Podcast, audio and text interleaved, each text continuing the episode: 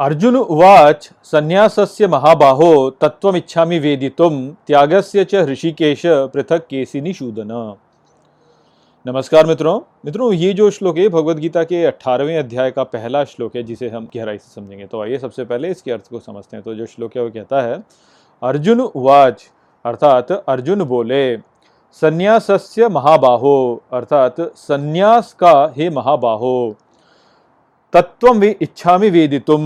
अर्थात तत्व जानने की इच्छा करता हूँ। त्यागस्य च ऋषिकेश अर्थात और त्याग का, हे ऋषिकेश पृथक केशी निशूदन अर्थात अलग से हे केशी का वध करने वाले। केशी के वध करने वाले कौन है? श्री कृष्ण तो ये भगवत गीता का अंतिम अध्याय है, जो अठारहवा अध्याय है, और इस अध्याय का आरंभ श्री कृष्ण त्याग के संबंध में एक बहुत ही प्रासंगिक प्रश्न पूछ करके करते हैं। तो अर्जुन, यहाँ श्री कृष्ण से संन्यास और त्याग के बीच के अंतर के बारे में पूछते हैं। तो वास्तव में होता क्या है कि प्रायः लोग अज्ञान के कारण ये मान लेते हैं कि सभी जो कर्म होते हैं, वह कामना से प्रेरित होते हैं। तो इस प्रकार से यदि कोई व्यक्ति सोचता है तो वो यही सोचेगा कि यदि किसी ने त्याग कर दिया, अर्थात किसी ने यदि अपनी सभी कामनाओं को समाप्त कर दिया तो सभी का त्याग कर देना जैसे कहते हैं तो यदि किसी ने त्याग कर दिया तो फिर ऐसा जो व्यक्ति है, वो कोई कर्म ही नहीं करेगा। क्यों? क्योंकि वह कोई कामना ही नहीं करेगा। तो जब कोई व्यक्ति त्याग कर देगा तो वो इस प्रकार से सन्यासी हो जाएगा कि वह कोई कर्म ही नहीं करेगा। तो इस प्रकार की जो धारणा होती है, वह बहुत से लोग अज्ञान के कारण बना लेते हैं और इसी कारण से जो है, लोगों के मन में भ्रम उत्पन्न होता है कि वह यही सोचने लगते हैं कि भाई त्याग का अर्थ ही हो गया कि ये सन्यासी है, त्याग ही सन्यास है वास्तव में कि जब किसी ने सब कुछ त्याग दिया तो वह कोई कर्म नहीं करता और कुछ भी कर्म ना करना जो है, वह ही वास्तव में सन्यास है। अब यहाँ पे आप देख सकते हैं कि अर्जुन जो थे, वह युद्ध से पीछे हटना चाहते थे। और वो जो है, वह एक प्रकार से देखा जाए तो कर्म ना करना ही था। किंतु श्री कृष्ण ने उनको बोला कि नहीं, तुम युद्ध करो। तो कर्म से पीछे हटने को तो नहीं कह रहे हैं श्री कृष्ण यहाँ पे उन्हें। किंतु श्री कृष्ण जो है, वह अर्जुन से ये भी कह रहे हैं कि तुम अपने सभी कर्मों के फलों का त्याग कर दो। तो त्याग करने को तो यहाँ पे श्री कृष्ण कह रहे हैं। तो यहाँ से हमें यह ही दिखता है कि श्री कृष्ण का जो संदेश है, वह यह ही है कि तुम त्याग तो करो, किंतु तुम संन्यास मत लो। तो त्याग और संन्यास के बीच में एक बहुत ही सूक्ष्म सा अंतर होता है, जिसको लोग जो है वो समझ नहीं पाते हैं। तो ताकि लोग इस बात को समझ सकें कि संन्यास और त्याग में क्या अंतर होता है, इसीलिए यहाँ पर अर्जुन ने श्री कृष्ण से ये प्रश्न किया कि आप मुझे संन्यास और त्याग के बीच का अंतर बताएँ। आप मुझे बताएँ कि त्याग क्या होता है और फिर मुझे अलग से ये बताएँ कि संन्यास क्या होता है और दोनों के बीच में अंतर क्या होता है। तो उस सूक्ष्म अंतर को ही जो है यहाँ पर अब श्री कृष्ण सभी को बताएँगे। तो वह हम आगे के श्लोकों में समझेंगे। यहाँ पर जो मूलतः हमें समझना है वो यह ही है कि संन्यास में और त्याग में अंतर होता है। यह दोनों एक ही नहीं है। ऐसा नहीं है कि यदि आपने सब त्याग दिया तो इसका अर्थ यह कि आपने संन्यास ले लिया। इन दोनों के बीच में एक बहुत ही सूक्ष्म सा अंतर होता है। श्री भगवान उवाच काम्यानाम कर्मणाम न्यासम संन्यासम कवयो विदुह सर्वकर्म फल त्यागम प्राहुस्त्यागम विचक्षणा। मित्रों, ये जो श्लोक है भगवद गीता के अठारहवें अध्याय का दूसरा श्लोक है, जिसे हम गहराई से समझेंगे। तो आइए सबसे पहले इसके अर्थ को समझते हैं। तो जो श्लोक है, वो कहता है, श्री भगवान उवाच, अर्थात श्री कृष्ण बोले काम्यानाम कर्मणाम न्यासम अर्थात कामनाओं का कर्म में गिर जाना संन्यासम कवयो विदुह अर्थात कवि संन्यास जानते हैं। सर्व कर्म फल त्यागम अर्थात सभी कर्मों के फल के त्याग को प्राहुस त्यागम विचक्षणा, अर्थात त्याग कहते हैं मेधावी। तो यहाँ पर इस श्लोक से अब श्री कृष्ण अर्जुन के प्रश्न का उत्तर देना आरंभ करते हैं। तो अर्जुन का जो प्रश्न था वो है, ये था कि मुझे संन्यास और त्याग के बीच के अंतर को बताइए। तो श्री कृष्ण यहाँ पे कहते हैं कि कर्म में कामना का गिर जाना संन्यास कहा जाता है और सभी कर्मों के फल के त्याग को त्याग कहते हैं। तो यदि आप इन दोनों परिभाषाओं को देखें तो ये हमें बहुत ही बहुत ही समान प्रतीत होती हैं। ऐसा लगता है कि एक ही बात तो श्री कृष्ण कह रहे हैं कि कामनाओं का कर्म में गिर जाना जो है, वह तो संन्यास है और कर्म के फल के त्याग को जो है, त्याग कहते हैं तो दोनों एक ही हो गए कि भाई क्योंकि कर्म करोगे तो कुछ कामना ही करोगे। किंतु यहाँ पे एक बहुत ही सूक्ष्म सा अंतर है जिसको कि हमें समझना चाहिए। इसको यदि हम समझेंगे तो हम त्याग को फिर बहुत अच्छे से समझ पाएँगे। तो श्री कृष्ण ने पहले में बोला, संन्यास में बोला कि कामना का कर्म में गिर जाना। तो क्या होता है कि कई बार कामना का कर्म में गिर जाना जो होता है, उसको इस प्रकार से समझ लिया जाता है कि हमें कर्म ही नहीं करना है।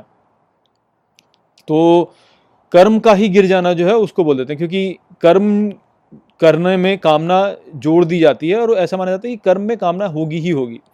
तो कामना का कर्म में गिर जाना जो होता है, उसको कई बार इस प्रकार से समझ लिया जाता है कि हमें कर्म ही नहीं करना है। तो संन्यास को लोग इस प्रकार से कई बार मान लेते हैं कि कर्म ही नहीं करना जो है वह संन्यास है। और यहाँ पे सारी समस्या उत्पन्न होती है, इसीलिए जो है लोग सन, इस बात से भय करते हैं कि अरे सन्यासी हो गया, सन्यासी हो गया। क्यों? क्योंकि बहुत से लोग जो होते हैं वह इसी प्रकार से समझ लेते हैं कि कामना न करना अर्थात कर्म ही ना करना। तो इसलिए जो है सन्यासी से लोग भय करने लगते हैं कि अरे हमारे हमारे परिवार में कोई सन्यासी ना बन जाए। और सभी कर्मों के फल के त्याग जो को तो त्याग का है कि त्याग वास्तव में जो है, वह सभी कर्मों में जो फल है, उसका जो त्याग है, वह ही वास्तव में त्याग है। तो सन्यास भी एक प्रकार का त्याग है। ये हमको समझना है कि सन्यास जो, उस प्रकार का सन्यास होता है ना कि लोग सब छोड़ के, सब संसार घर बार छोड़ के चले गए, वह एक प्रकार का त्याग है। तो ये हमें समझना है। इसको आप आप इसको जो है भोजन के उदाहरण से समझ सकते हैं कि देखिए, जैसे जो भोजन स्वादिष्ट होता है, वह भोजन प्रायः हमारे स्वास्थ्य के लिए अच्छा नहीं होता। और जो भोजन हमारे स्वास्थ्य के लिए अच्छा होता है, वह प्रायः स्वादिष्ट नहीं होता। तो इस कारण से होता यही है कि व्यक्ति बोलता है कि, अरे, स्वादिष्ट भोजन खाऊं तो मेरे स्वास्थ्य के लिए अच्छा नहीं है। और यदि स्वास्थ्य के लिए अच्छा भोजन खाऊं तो वे स्वादिष्ट नहीं है। तो अब ऐसे में क्या करूँ? तो अब इसमें आप जो है ये अंतर को समझिए कि यदि कोई व्यक्ति जो है, वह कर्म को ही गिरा दे तो वह बोलेगा कि यार भोजन ही नहीं करते। भोजन ही मत करो, क्योंकि भोजन ही जो है कर्म है और कर्म करना ही नहीं है। संन्यास ले लिया तो भोजन ही मत करो। वहीं पर जो त्याग को ठीक प्रकार से समझता है, वह ये जानता है कि मेरे को कर्म के फल का त्याग करना है। अर्थात भोजन स्वादिष्ट हो चाहे अस्वादिष्ट हो मुझे उससे कोई लेना देना नहीं है। तो अब ऐसा जो व्यक्ति होगा जो कि भोजन के स्वाद के प्रति उदासीन है उसको कोई अंतर नहीं पड़ता ये भोजन का स्वाद कैसा है। वह अपने लिए स्वा, स्वादिष्ट भोजन का परिवाह ही नहीं करेगा। वह केवल वो भोजन करेगा जो कि उसके लिए अच्छा है। तो वो भोजन तो करेगा, किंतु भोजन ऐसा करेगा जिसके स्वाद के बारे में वह सोचता ही नहीं है। तो इस प्रकार से वह अपने स्वास्थ्य के लिए अच्छा भोजन करेगा और स्वयं के लिए लाभ लेकर के आएगा। वहीं पर वो व्यक्ति जो कि भोजन को ही त्याग दे, बोले कि मैं तो त्याग ही कर रहा हूँ, कर्म को ही त्याग दे रहा हूँ तो मैं तो भोजन ही त्याग रहा हूँ, वह स्वयं की हानि करेगा। तो ये सूक्ष्म अंतर होता है जिसको कि हमें समझना है त्याग के विषय में, और यहाँ पे श्री कृष्ण ने वह ही समझाया है। त्याज्यम दोषवद इत्येके कर्म प्राहुर्मणिषिण यज्ञ दान तपह कर्म न त्याज्यम इति चापरे। मित्रों, ये जो श्लोक है भगवत गीता के अठारहवें अध्याय का तीसरा श्लोक है, जिसे हम गहराई से समझेंगे तो आइए सबसे पहले इसके अर्थ को समझते हैं। तो जो श्लोक है, वो कहता है, त्याज्यम दोषवद इत्येके। अर्थात, इन्हें दोषपूर्ण मानकर त्यागने को कुछ कर्म प्राहुर मनीषिण अर्थात, ज्ञानी कहते हैं कर्मों को। यज्ञ दान तपह कर्म न अर्थात यज्ञ, दान, तप और निस्वार्थ कर्म को नहीं, त्याज्यमिति चापरे। अर्थात त्यागने को और दूसरे कहते हैं। तो श्री कृष्ण पिछले जो श्लोक में वो कह रहे थे, उसी विषय पर आगे कहते हैं कि कुछ ऐसे ज्ञानी होते हैं जो कि सभी कर्मों को दोषपूर्ण मान करके कहते हैं कि इन सभी कर्मों को त्याग दो। वहीं पर कुछ अन्य ज्ञानी होते हैं जो कि कहते हैं कि यज्ञ, तप, दान और निस्वार्थ कर्म को नहीं त्यागना चाहिए। तो भारत एक ऐसा राष्ट्र है जिसके लिए एक बहुत ही बहुत ही समृद्ध परंपरा यहाँ पर रही है आध्यात्म को लेकर के। और इस कारण से यहाँ पे बहुत से मत रहे हैं। और इतने सारे मत यहाँ पर इसलिए रहे हैं क्योंकि हमारे जो पूर्वज थे, वह इस बात को बहुत अच्छे से जानते थे कि ईश्वर को प्राप्त करने का केवल एक मार्ग नहीं होता। ईश्वर को प्राप्त करने के बहुत से मार्ग होते हैं। ईश्वर को प्राप्त करने के वास्तव में अनंत मार्ग हैं और प्रत्येक जीव के लिए उसका एक अनूठा मार्ग होता है ईश्वर को प्राप्त करने का। तो एक मार्ग यदि किसी एक व्यक्ति के लिए श्रेष्ठ है तो इसका अर्थ ये नहीं है कि वह मार्ग जो है, वह सभी के लिए श्रेष्ठ है। अन्य व्यक्तियों के लिए उनका अपना एक श्रेष्ठ मार्ग होता है। तो इस कारण से बहुत से मार्ग ऐसे हैं जो कि हमारे राष्ट्र में प्रचलित हुए हैं और इस कारण से बहुत सी मान्यताएँ हैं जो कि भारत में आई हैं। तो इन मान्यताओं में कुछ मान्यताएँ ऐसी रही हैं जहाँ पर कि ये कहा गया है कि सभी कर्मों को त्याग देना चाहिए क्योंकि सभी कर्म अंत में दुख ही लेकर के आते हैं, सभी कर्म दोषपूर्ण हैं। तो ऐसी जो परंपराएँ रही हैं उन्होंने फिर सभी को संन्यास लेने के लिए कहा है और कहा है कि संसार को छोड़ करके तुम मठवासी बन जाओ या तुम पहाड़ों में चले जाओ या तुम जंगलों में चले जाओ और वहाँ पर जा कर के आश्रम में रह करके अपने जीवन यापन करो। और इस प्रकार से जो है तुम सभी कर्मों को त्याग करके तुम शांति को प्राप्त करोगे। तो ऐसे मार्ग कुछ ज्ञानियों के द्वारा बताए गए वहीं पर अन्य ज्ञानी ऐसे भी रहे हैं जिन्होंने कहा है कि नहीं, तुम संसार में ही रहो और संसार के कल्याण के लिए यज्ञ, तप, दान और कर्मों को करो। तो निस्वार्थ रह करके इस संसार में ही रहो और कर्मों को करो। तो ये विभिन्न विभिन्न मार्ग हैं जो कि अलग अलग लोगों के लिए बताए गए हैं। कुछ लोगों के लिए कोई मार्ग श्रेष्ठ हो सकता है, कुछ लोगों के लिए कोई अन्य मार्ग है जो कि श्रेष्ठ हो सकता है। ये तो व्यक्ति की स्थिति के ऊपर निर्भर करता है कि व्यक्ति जीवन में किस स्थिति में है। तो जिस स्थिति में वह है, उसी के अनुसार जो है उसके लिए श्रेष्ठ मार्ग होगा। तो इस कारण से ऐसा होता है कि लोग जो है, वह भ्रमित हो जाते हैं वह ये समझ नहीं पाते हैं कि उनको क्या करना है। किसको क्या करना है, यह व्यक्ति जान नहीं पाता कि क्या मुझे जंगल में चले जाना चाहिए, मुझे पहाड़ों में चले जाना चाहिए, सब कुछ त्याग करके मुझे वहाँ जाकर केवल रहना चाहिए इस प्रकार से। या क्या मुझे इसी संसार में रहना चाहिए और इस संसार में अपने कर्मों को करना चाहिए, अपने कर्तव्यों का निर्वाह करना चाहिए और सबके भले के लिए कार्य करना चाहिए, मुझे क्या करना चाहिए? तो उसी को लेकर के श्री कृष्ण कहते हैं कि अन, कुछ ऐसे हैं जो कि ऐसे कहते हैं कि तुम सभी कर्मों को त्याग दो, कुछ ऐसे हैं जो कि कहते हैं कि नहीं, संसार के भले के लिए संसार में ही रहो और कर्मों को करो। तो इनमें क्या अच्छा है और क्या बुरा है, किसके लिए क्या श्रेष्ठ है और किस प्रकार से हमें इनका मूल्यांकन करना चाहिए कि मेरा कौन सा मार्ग है मेरे लिए क्या श्रेष्ठ है, उसके विषय में अब श्री कृष्ण आगे के श्लोकों में बताएँगे।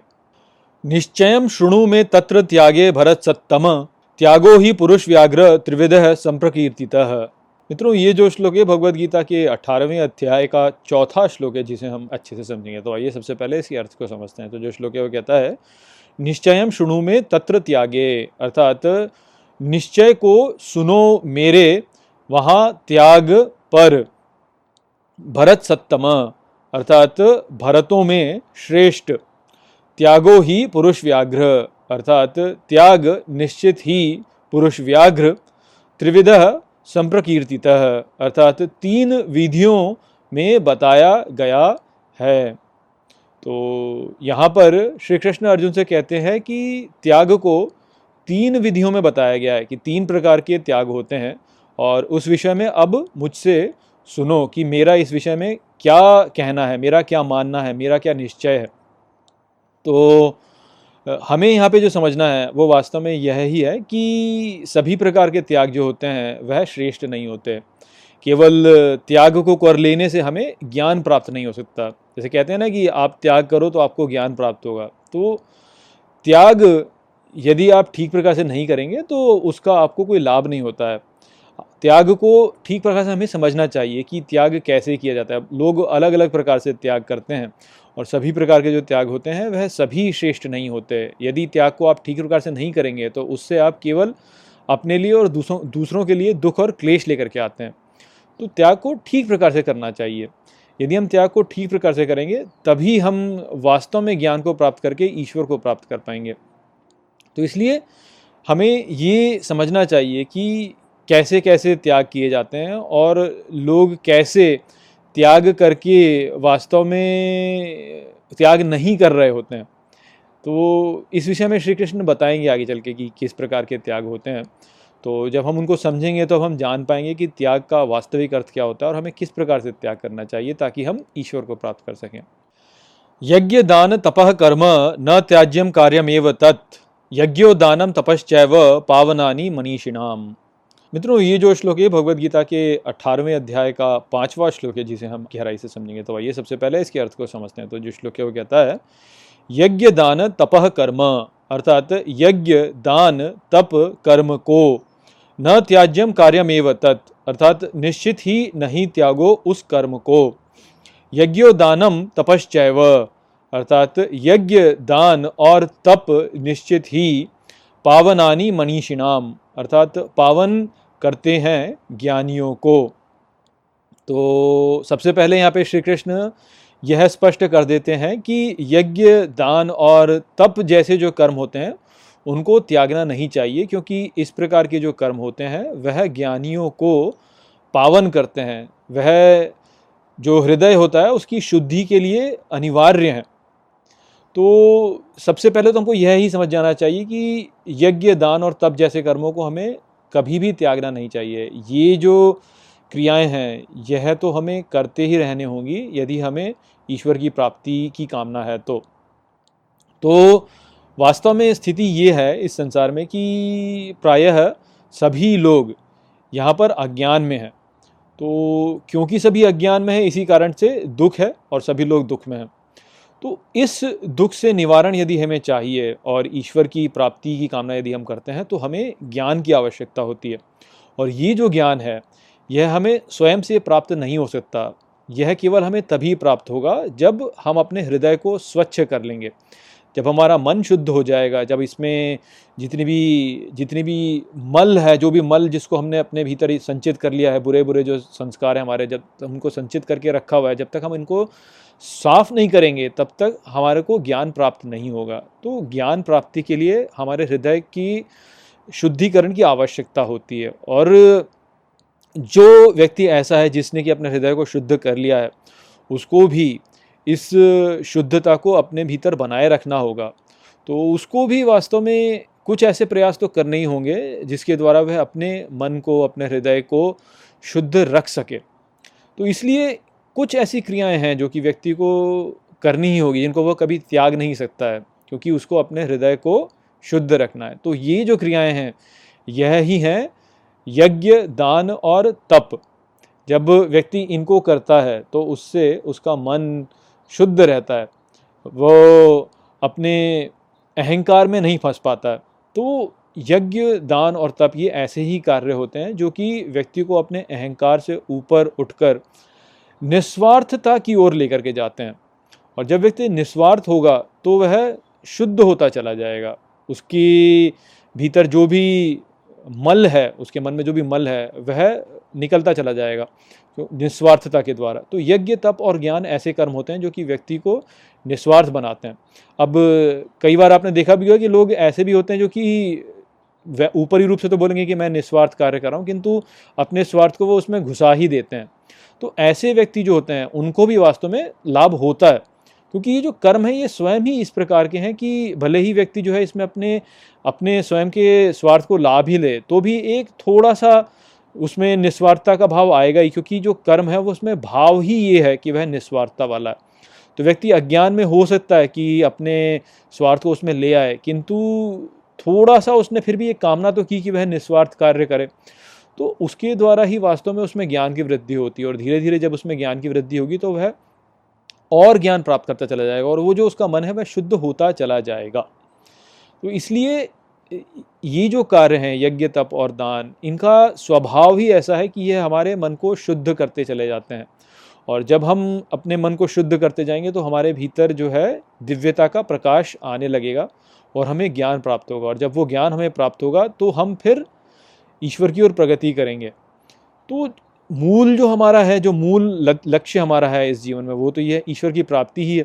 तो ईश्वर की प्राप्ति के लिए अब आप ये तो कह ही नहीं सकते हो कि हम भाई कोई कर्म ही ना करें, कोई प्रयास ही ना करें। कुछ ना कुछ तो हमको करना ही पड़ेगा, सभी कर्मों को तो हम गिरा नहीं सकते। तो इसलिए यज्ञ यज्ञ, तप और दान जैसे कर्म जो हैं, उनको त्याग नहीं सकते हैं आप, उनको तो आपको करना ही होगा, भले ही किस भी स्थिति में आप हों। तो ये संदेश यहाँ पे श्री कृष्ण ने दिया। एतान्यपि तो कर्माणी संगम त्यक्त्वा फलानी च कर्तव्यानिति मे पार्थ निश्चितम मत्तम उत्तमम मित्रों, ये जो श्लोक है, ये भगवत गीता के अट्ठारहवें अध्याय का छठा श्लोक है, जिसे हम गहराई से समझेंगे। तो आइए सबसे पहले इसके अर्थ को समझते हैं। तो जो श्लोक है, वो कहता है, एतान्यपि तो कर्माणी संगम। अर्थात किंतु इन कर्मों में भी संग को त्यक्त्वा फलानी च। अर्थात, और फल को त्याग करके कर्तव्यानिति में पार्थ। अर्थात करने को, हे पार्थ, मैं निश्चितम मत्तम उत्तमम, अर्थात अपने मत में उत्तम मानता हूँ। तो श्री कृष्ण अब कहते हैं कि जो ये यज्ञ, दान और तप हैं, इनको किंतु अनासक्त रहकर फलों का त्याग करके जब किया जाता है, तब वह उनके मत में श्रेष्ठ होता है। तो जैसा कि हमने पिछले श्लोक में समझा था कि यज्ञ, दान और तप जैसे कर्मों को त्यागना नहीं चाहिए, क्योंकि इस प्रकार के जो कर्म होते हैं, वह व्यक्ति को व्यक्ति को निस्वार्थ बनाते हैं, वह व्यक्ति को शुद्ध बनाते हैं। और हमने समझा था कि वह शुद्ध इसलिए होता है क्योंकि ऐसे जो कर्म होते हैं, वह निस्वार्थ होते हैं। और क्योंकि वह निस्वार्थ होते हैं तो इनसे व्यक्ति में निस्वार्थता की वृद्धि होती है, जिससे कि व्यक्ति शुद्ध होता चला जाता है।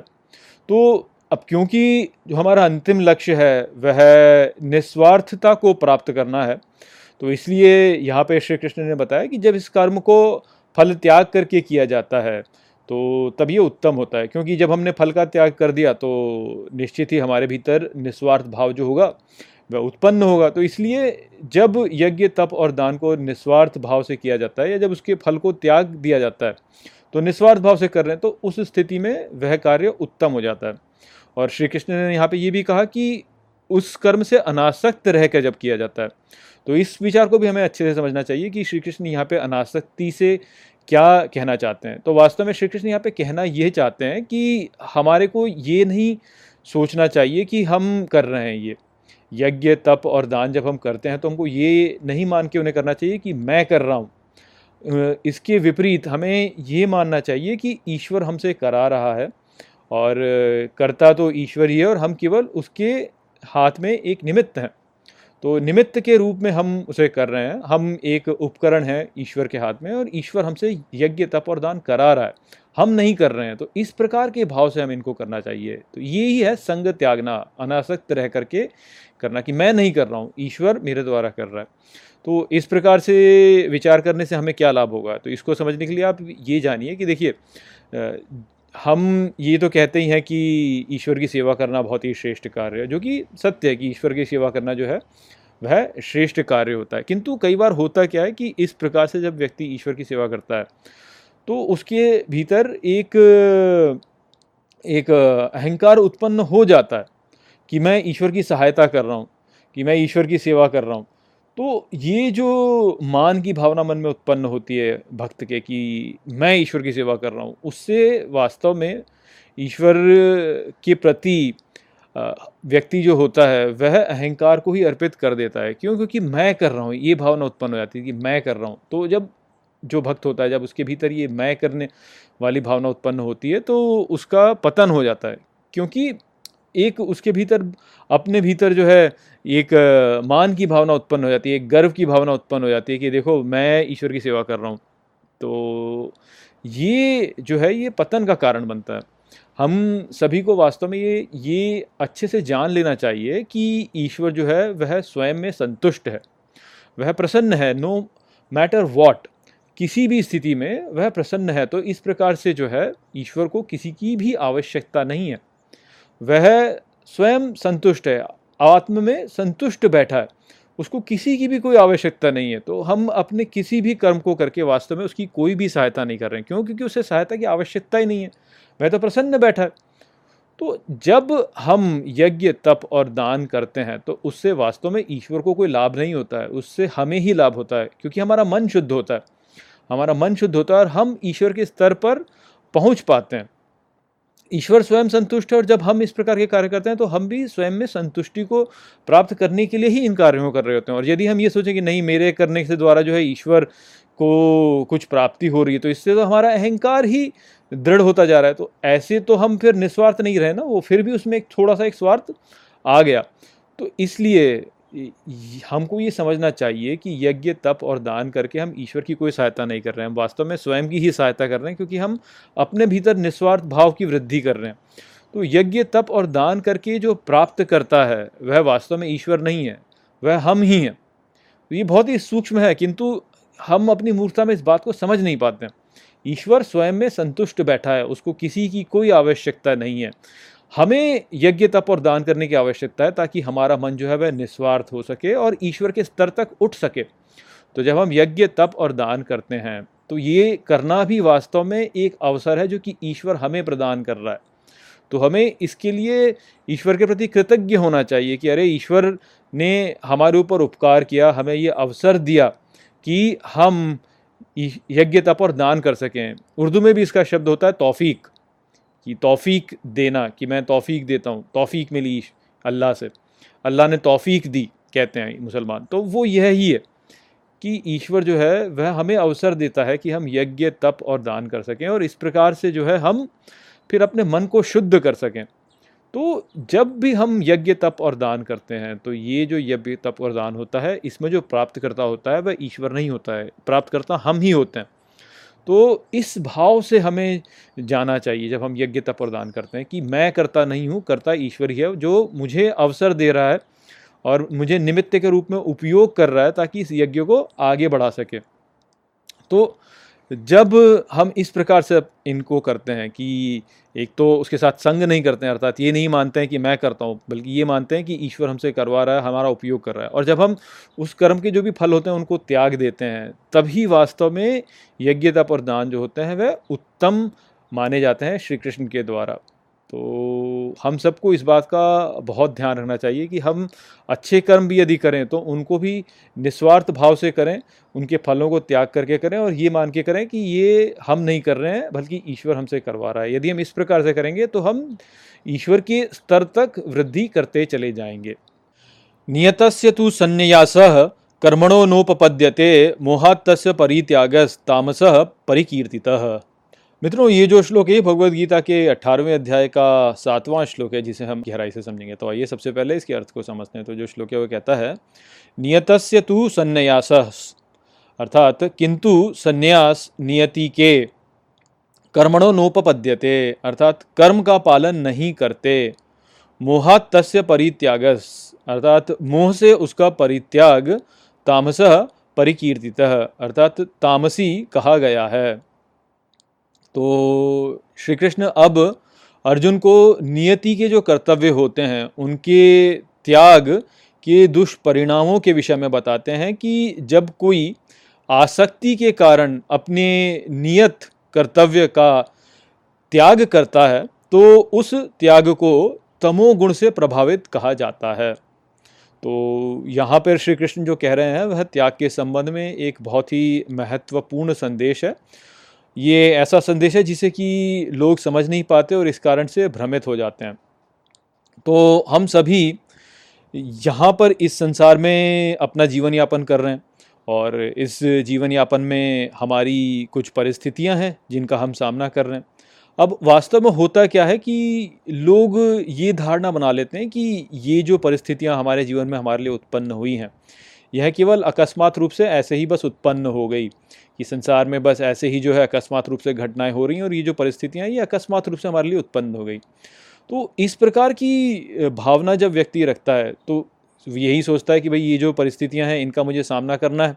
और यदि व्यक्ति जो है, वह दुर्बल हो तो इन परिस्थितियों से दूर भागने क्या सोचता है कि अरे मैं इन परिस्थितियों से किसी प्रकार से दूर भाग जाऊँ। तो व्यक्ति वास्तव में ये नहीं समझ पाता कि ये जो परिस्थितियाँ हमारे लिए इस संसार में उत्पन्न हुई हैं, ये इस प्रकार से अकस्मात रूप से उत्पन्न नहीं हुई हैं कि मैं इनसे दूर भाग सकूँ त्याग करके। ये जो परिस्थितियाँ हैं, ये वास्तव में दिव्यता के द्वारा उत्पन्न हुई हैं कि दिव्यता जो है, वह हमें कुछ सिखलाना चाहती है, वह हमें कुछ करवाना चाहती है हमसे और इस कारण से उसने जो है, ये परिस्थितियाँ हमारे लिए उत्पन्न की हैं। तो हम इन परिस्थितियों से भाग नहीं सकते हैं। ये हमारी नियति है। इस नियति के द्वारा ईश्वर हमसे कुछ करवाना चाहता है।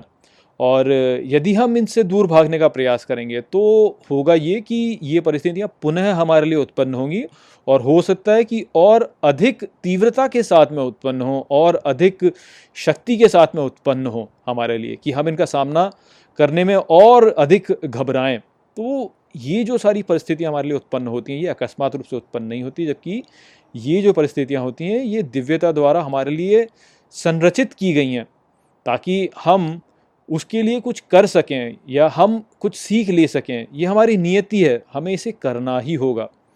हम इससे दूर नहीं भाग सकते, इसको त्याग नहीं सकते। तो इसको आप अर्जुन के ही उदाहरण से समझ सकते हैं कि देखिए, अर्जुन जो है, वह एक क्षत्रिय हैं और वह ज्ञानी भी हैं। तो इस प्रकार से उनका ये कर्तव्य है कि वह अच्छाई के लिए युद्ध करें, न्याय के लिए युद्ध करें।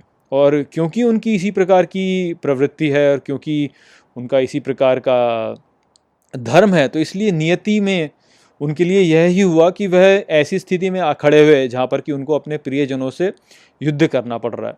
तो ये उनकी नियति है कि उनको अपने प्रियजनों से युद्ध करना है, क्योंकि वह क्षत्रिय हैं और धर्म को अच्छे से समझते हैं।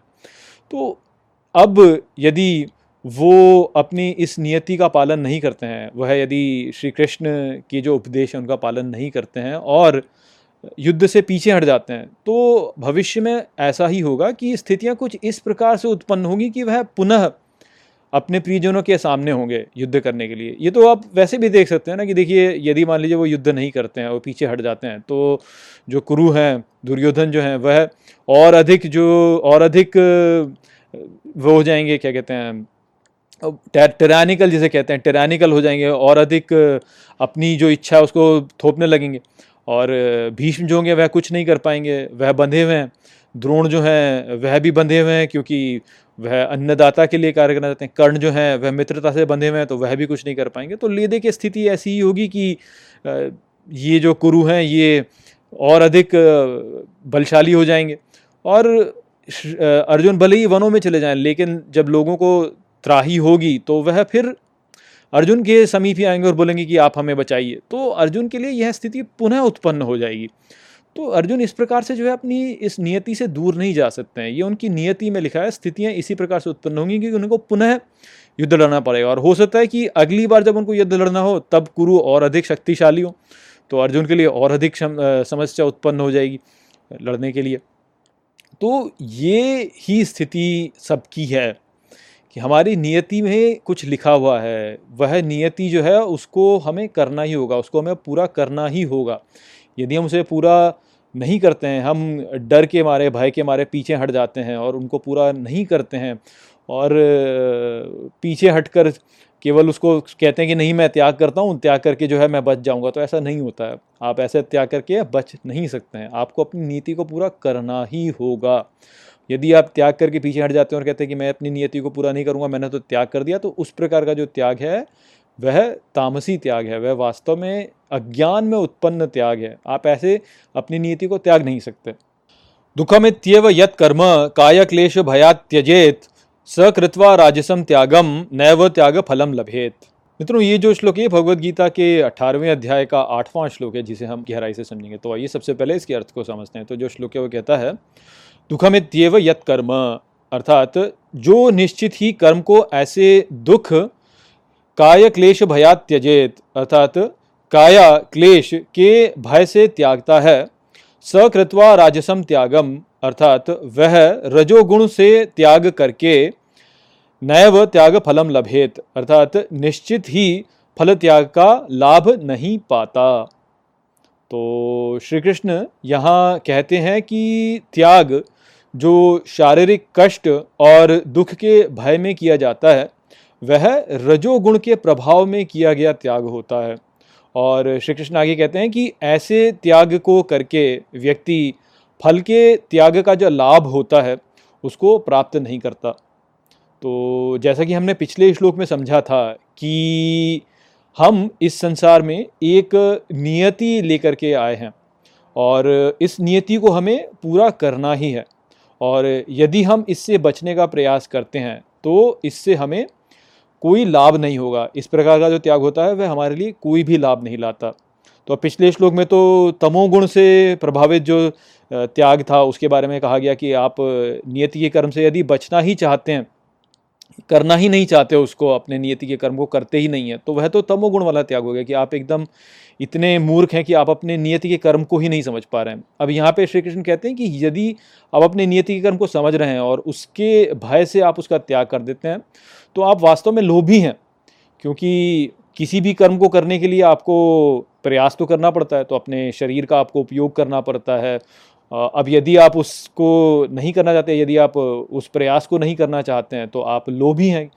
तो इस प्रकार से जब आप लोभ लोभ यानी भय ही हो गया तो भय से यदि आप कर्म को नहीं करते हैं, अपने नियत के कर्म को तो आप फिर रजोगुण से प्रभावित होकर के अपने कार्यों को कर रहे हैं। तब आप रजोगुण वाला त्याग कर रहे हैं। तो आपने देखा भी होगी बहुत से ऐसे लोग होते हैं जो कि सन्यासी बन जाते हैं। क्यों? क्योंकि वह घर में जो उनको काम करने को कहा था, उसको करना नहीं चाहते थे। उनके माता पिता उनको कुछ करने को कहते थे, उसको करते नहीं थे और उससे भय के मारे जो भाग जाते थे कि मुझे ये नहीं करना है।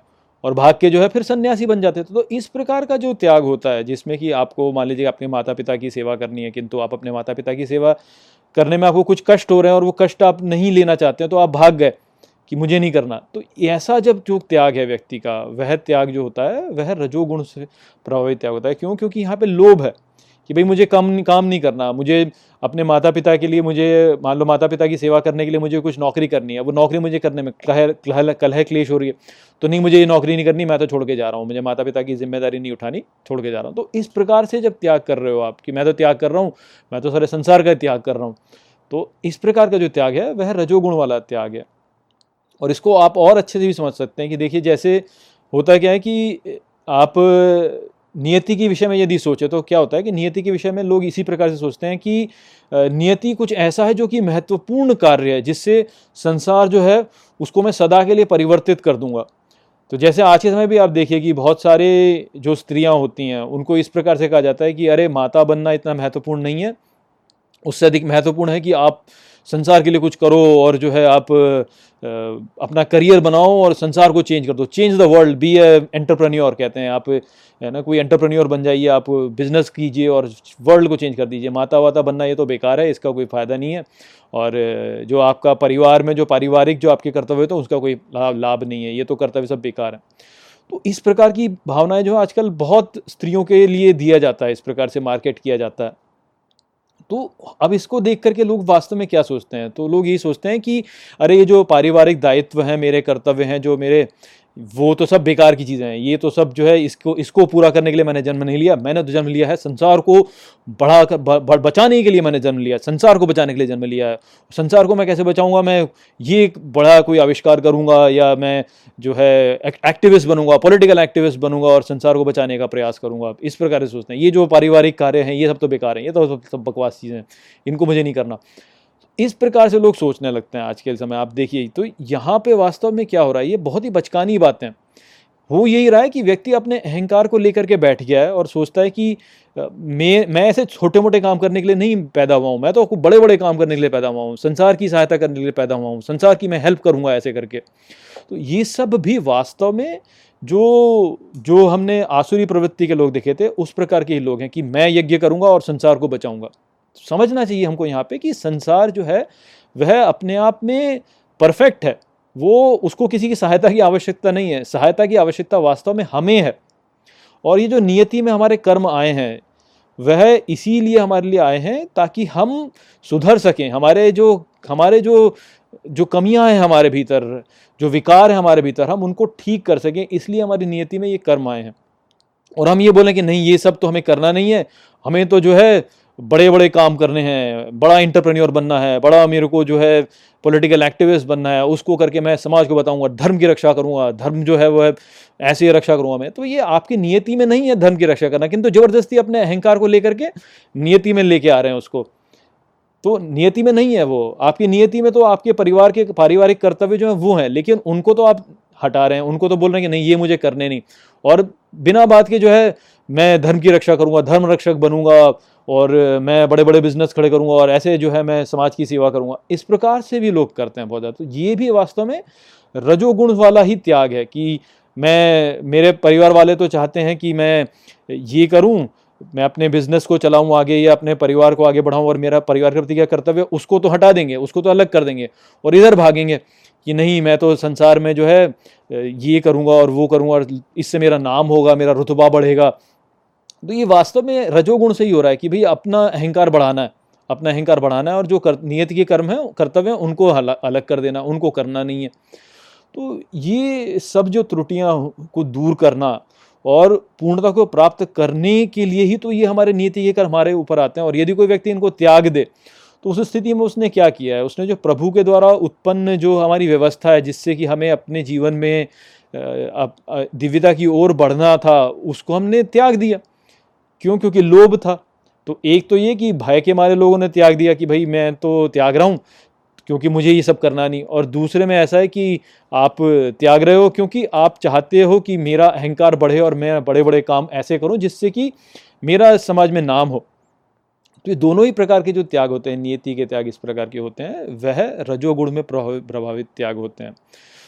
अपनी जो परिस्थितियाँ हैं हमारे जीवन में, जो परिस्थितियाँ हमारे लिए उत्पन्न नहीं हो, उनके प्रति हमें रोना नहीं चाहिए कि अरे ये परिस्थितियाँ ऐसे उत्पन्न होगी, मैं तो कुछ और करना चाहता हूँ। उल्टा हमें ये समझना चाहिए कि ये जो परिस्थितियाँ हैं, ये हमारे लिए उत्पन्न इसलिए की जा रही हैं ताकि हम इनसे कुछ सीख सकें और दिव्यता की ओर आगे बढ़ सकें। तो यदि हम उनका भय के लोभ से हम उनका त्याग कर देते हैं तो वैसा जो त्याग है, वह वास्तव में त्याग नहीं है। और इस प्रकार से वह लोभ है वास्तव में। तो इस प्रकार से ऐसा जो त्याग होता है, जब व्यक्ति कहता है कि मैं ऐसा त्याग कर रहा हूँ तो वह रजोगुण से प्रभावित त्याग होता है और ऐसे त्याग का कोई भी लाभ नहीं होता है। कार्यमित्येव यत् कर्म नियतम क्रियते अर्जुन, संगम त्यक्त्वा फलम चैव सत्याग सात्विको मतः। मित्रों, ये जो श्लोक है भगवद गीता के अठारहवें अध्याय का नौवां श्लोक है, जिसे हम गहराई से समझेंगे। तो आइए सबसे पहले इसके अर्थ को समझते हैं। तो जो श्लोक है, वो कहता है, कार्यमित्यव यत कर्म अर्थात जो कर्म करने के लिए ही नियतम क्रियते अर्जुन, अर्थात नियति मान कर किया जाता है, हे अर्जुन। संगम त्यक्त्वा फलम चैव, अर्थात संग को त्याग करके और फल को भी। सत्याग सात्विको मत, अर्थात तो वो त्याग सात्विक मत का होता है। तो श्री कृष्ण यहाँ पर अब सात्विक त्याग के विषय में कहते हैं कि जब कोई कर्म ऐसे किया जाता है कि वह केवल करने के लिए किया जाता है, अपनी नियति मान करके और जब उससे व्यक्ति अपने संग को त्याग देता है, अर्थात वह ये नहीं कहता है कि मैं ऐसे कर रहा हूँ, अर्थात वह कहता है कि दिव्य शक्ति मुझसे ये करवा रही है। और जब वह उसके फलों को भी त्याग देता है, तब उस प्रकार का जो त्याग होता है, वह सात्विक त्याग होता है। तो यहाँ पर श्री कृष्ण का जो संदेश है, वह बहुत ही महत्वपूर्ण है। यदि हम इस संदेश को ठीक प्रकार से समझ जाएँ तो हमारा जीवन जो है, वह कलह क्लेशों से मुक्त हो जाएगा। किंतु हम इस संदेश को ठीक प्रकार से समझ नहीं पाते हैं। तो वास्तव में त्याग को लेकर के लोग प्रायः यही सोचते हैं कि त्याग का अर्थ है कि मैं अपनी संपत्ति को त्याग दूँ, मैं अपने परिवार को त्याग दूँ, मैं अपने पद को त्याग दूँ। इस प्रकार की बातें लोग प्रायः करते हैं कि त्याग का अर्थ हो गया कि आप इस सबको त्याग दो और वन में जा कर के रहने लगो, सब कुछ त्याग करके। किंतु वो वास्तव में त्याग नहीं है। जैसा कि श्री कृष्ण ने पिछले कुछ श्लोकों में भी बताया कि यदि तुम अपने नियति के कर्म से भय के द्वारा त्याग करते हो तो वह त्याग अनुचित है। या तुम केवल त्याग कर देते हो तो वह जो त्याग है, यानी अपने नियति से नियति से बचने का प्रयास करते हो, किसी भी प्रकार से, उसे नियति को ही यदि तुम त्याग देते हो तो वह फिर तामसिक त्याग होता है। तो नियति को व्यक्ति त्याग नहीं सकता है। वास्तव में। क्यों? क्योंकि नियति ही वो है जिसे कि व्यक्ति को अपने जीवन में पूरा करना है। अब समस्या ये होती है कि लोग अपनी नियति को समझ नहीं पाते कि मेरी नियति क्या है। मेरा जन्म किस लिए हुआ है? क्या करने के लिए मेरा जन्म हुआ है? ये लोग समझ नहीं पाते और ऐसा इसलिए होता है क्योंकि व्यक्ति जो होता है, वह संसार की ओर आकर्षित होता है और संसार के आकर्षणों से वह भ्रमित हो जाता है। तो इसको आप एक उदाहरण से समझ सकते हैं। देख लीजिए, मान लीजिए कि कोई एक व्यक्ति है जो कि अभी यानी बच्चा ही है, मान लीजिए। वह दसवीं या ग्यारहवीं कक्षा में पढ़ता है और वो संसार में फंसा हुआ है इतना उसके लिए ज्ञान भी नहीं है। तो वह मान लीजिए कि वह कोई फ़िल्म देखता है कोई फ़िल्म देखता है, जिसमें फाइटर पायलट दिखाए जाते हैं, जो कि एक युद्ध लड़ते हैं बॉम्ब वॉम्ब गिरा, गिरू के, और वो युद्ध जीत जाते हैं। तो अब वो जब उस फ़िल्म को देखेगा तो उसके मन में फाइटर पायलट के प्रति एक आकर्षण उत्पन्न हुआ कि अरे देखो ये कितना बढ़िया था, कितना कूल था, ऐसे करके बोलेगा कि वाह, कितना सुंदर था ये और मुझे भी जो है फाइटर पायलट बनना है। तो अब इस प्रकार से वह मोहित होकर के, किसी एक मोहक कथा को सुनकर उससे मोहित होकर के वह फाइटर पायलट बनने की कामना करने लगेगा। अब होगा क्या कि क्योंकि वह फाइटर पायलट बनने की कामना करने लगेगा तो फिर वह अपने जीवन में कार्य भी ऐसे ही करेगा कि फाइटर पायलट जैसे अपने पास बहुत से अलग अलग प्रकार के जो विमान हैं, उनको इकट्ठा करेगा और कुछ कुछ भी ऐसे इकट्ठा करके जो है, वह एक फाइटर पायलट बनने की कामना करेगा। अब उसके भीतर हो सकता है कि फाइटर पायलट बनने की क्षमता ना हो। हो सकता है कि उसकी जो, उसमें जो मेधा है, जो उसकी उसकी जो क्षमता है, वह, मान लीजिए कि एक सेल्समैन वाली है, कि वह वस्तुओं को बेच बड़े अच्छे से सकता है। किंतु सेल्समैन की जो क्रिया होती है, जो सेल्समैन का जो व्यवसाय है, वह उतना आकर्षक तो है नहीं। कोई ऐसे फ़िल्में तो बनती नहीं है सेल्समैन के ऊपर कि भाई, वह, सेल्समैन क्या सुंदर काम है, क्या बढ़िया काम है। तो अब होता क्या है कि व्यक्ति अपने जो उसका जो, उसकी जो प्रतिभा है जो कि है सेल्समैन वाली, उसको तो वह अलग रख देता है, उस पर तो वह ध्यान नहीं देता। और वह किसी ऐसे व्यवसाय की ओर आकर्षित हो जाता है, जिसमें उसकी प्रतिभा हो सकता है कि ना हो फाइटर पायलट में हो सकता है उसकी प्रतिभा ना हो। तो लड़ाकू विमान चालक के लिए जब वह फिर प्रयास करेगा तो विफल ही होगा। क्यों? क्योंकि उसके भीतर वह प्रतिभा ही नहीं है। वह केवल एक फ़िल्म देख करके जो है उसकी ओर आकर्षित हो गया। इस प्रकार से होता क्या है कि फिर व्यक्ति जो होता है वो दुखी हो जाता है कि भाई, मैं तो फाइटर पायलट बनना चाहता था, किंतु मैं तो फाइटर पायलट बन ही नहीं पाया।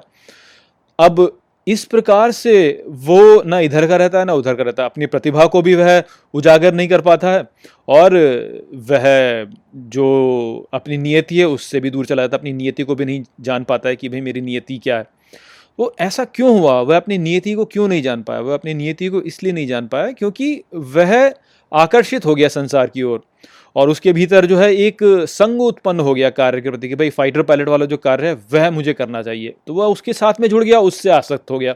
और फिर उसके मन में कामना उत्पन्न हुई कि देखो जब मैं फाइटर पायलट बनूँगा और प्लेनों को उड़ाऊँगा तो मेरे को कितना अच्छा लगेगा, कितना आनंद आएगा। और फिर मैं सब लोगों को बताऊँगा कि देखो मैं जो है, मैं इस प्रकार से रफाल हवाई जहाज़ जो है उसको उड़ाता हूँ और मैं जो है अलग अलग प्रकार की मिसाइलें चलाता हूँ और अलग अलग प्रकार के मैं मनूवर्स करता हूँ और लोग मुझे देखेंगे और बोलेंगे, वाह, आप तो फाइटर पायलट हो प्लेन उड़ाते हो, इस प्रकार से बोलेंगे। तो उसके भीतर उसको, फल की जो कामना है वह भी उत्पन्न हुई और जो संघ है वो भी उसके भीतर उत्पन्न हुआ। तो ये हम सभी के साथ में होता है वास्तव में कि लोग जो है कर्म के साथ में संग कर लेते हैं।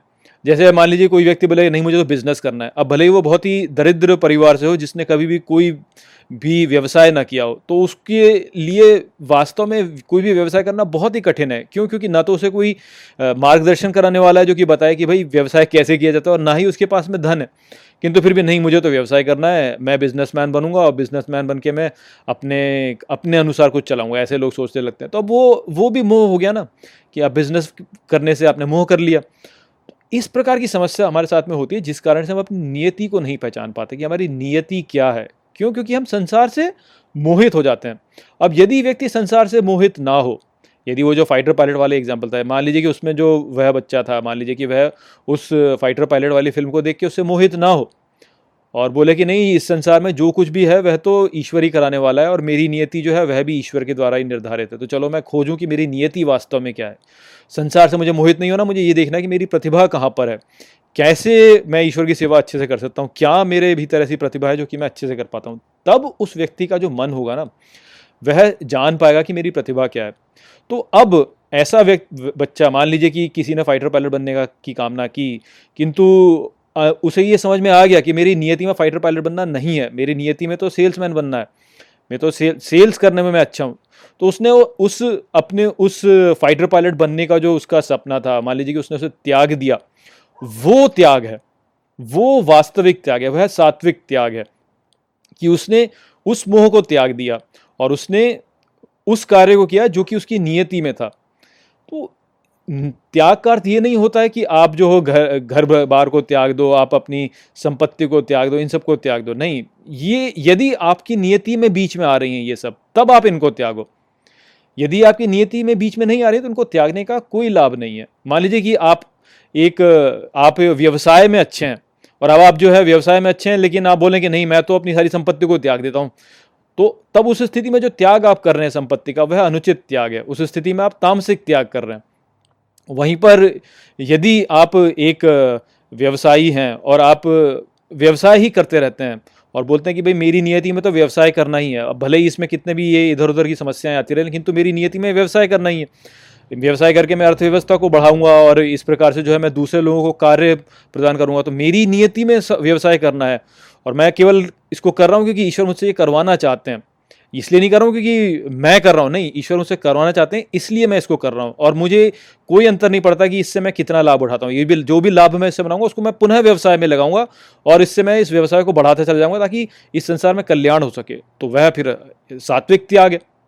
तो ये बात है जो कि लोग समझ नहीं पाते हैं। लोग सोचते हैं कि त्याग कर बस अपने, अपनी प्रॉपर्टी त्याग दो, अपना घर बार त्याग दो, अपने अपने पद को त्याग दो और जंगल में चले जाओ, जाके वहाँ पर रहो। ऐसा नहीं है। जो व्यवसायिक व्यक्ति है, जिसकी व्यवसाय करने वाली की प्रवृत्ति है, वह ये सब त्याग के यदि जंगल में भी चला जाएगा तो वहाँ पर भी व्यवसाय करने लगेगा। जो सेल्समैन वाला व्यक्ति वो भले ही फाइटर पायलट भी बन जाए, तब भी वो अंत में जहाँ जाएगा वो सेल्समैन वाला ही काम करने लगेगा अंत में, क्योंकि उसकी प्रवृत्ति वही है, वैसी ही प्रवृत्ति है उसकी। वो तो केवल मोह के कारण जो है वो फाइटर पायलट बनने की बात सोचने लगा। या जो जो व्यवसाय करने वाला व्यक्ति था वो केवल मोह के कारण सोचने लगा अरे यार, इस मेरे का व्यवसाय में बहुत मुझे कलह क्लेश हो रहे हैं तो चलो मैं छोड़ के भाग जाता हूँ यहाँ से, इस प्रकार से सोचते। तो इस कारण से जो है ये ये ये कन्फ्यूज़न लोगों के मन में भ्रम क्रिएट हो जाता है, लोगों के मन में कि भाई क्या त्याग है और क्या त्याग नहीं है। त्याग का वास्तविक अर्थ केवल ये होता है कि आप ये त्याग दें कि भाई, मैं मोह से त्याग दें कि संसार मुझे किस प्रकार से आकर्षित कर रहा है और कैसे वह मुझको जो है प्रभावित कर रहा है कि मैं किसी एक काम को करूँ और उससे लोगों को दिखाऊँ कुछ। तो वहाँ पे ये समस्या होती है। तो इस बात को हम सबको समझना चाहिए और इन जो संसार का जो आकर्षण है उसको त्याग करके, केवल अपने नियति को लेकर के, जान करके, उस कार्य को केवल एक नियति मान करके जब हम करेंगे उसके संग को त्याग करके, ये नहीं मानते कि मैं कर रहा हूँ, बल्कि ईश्वर मुझसे करा रहा है और उसके फल को भी त्याग देंगे। जब इस प्रकार का त्याग करेंगे तो वह ही सात्विक त्याग होगा, वह ही उचित त्याग होगा। तो यही संदेश यहाँ पे श्री कृष्ण का था। आशा करता हूँ कि मैंने इसको आपको अच्छे से समझा दिया होगा। नमस्ते।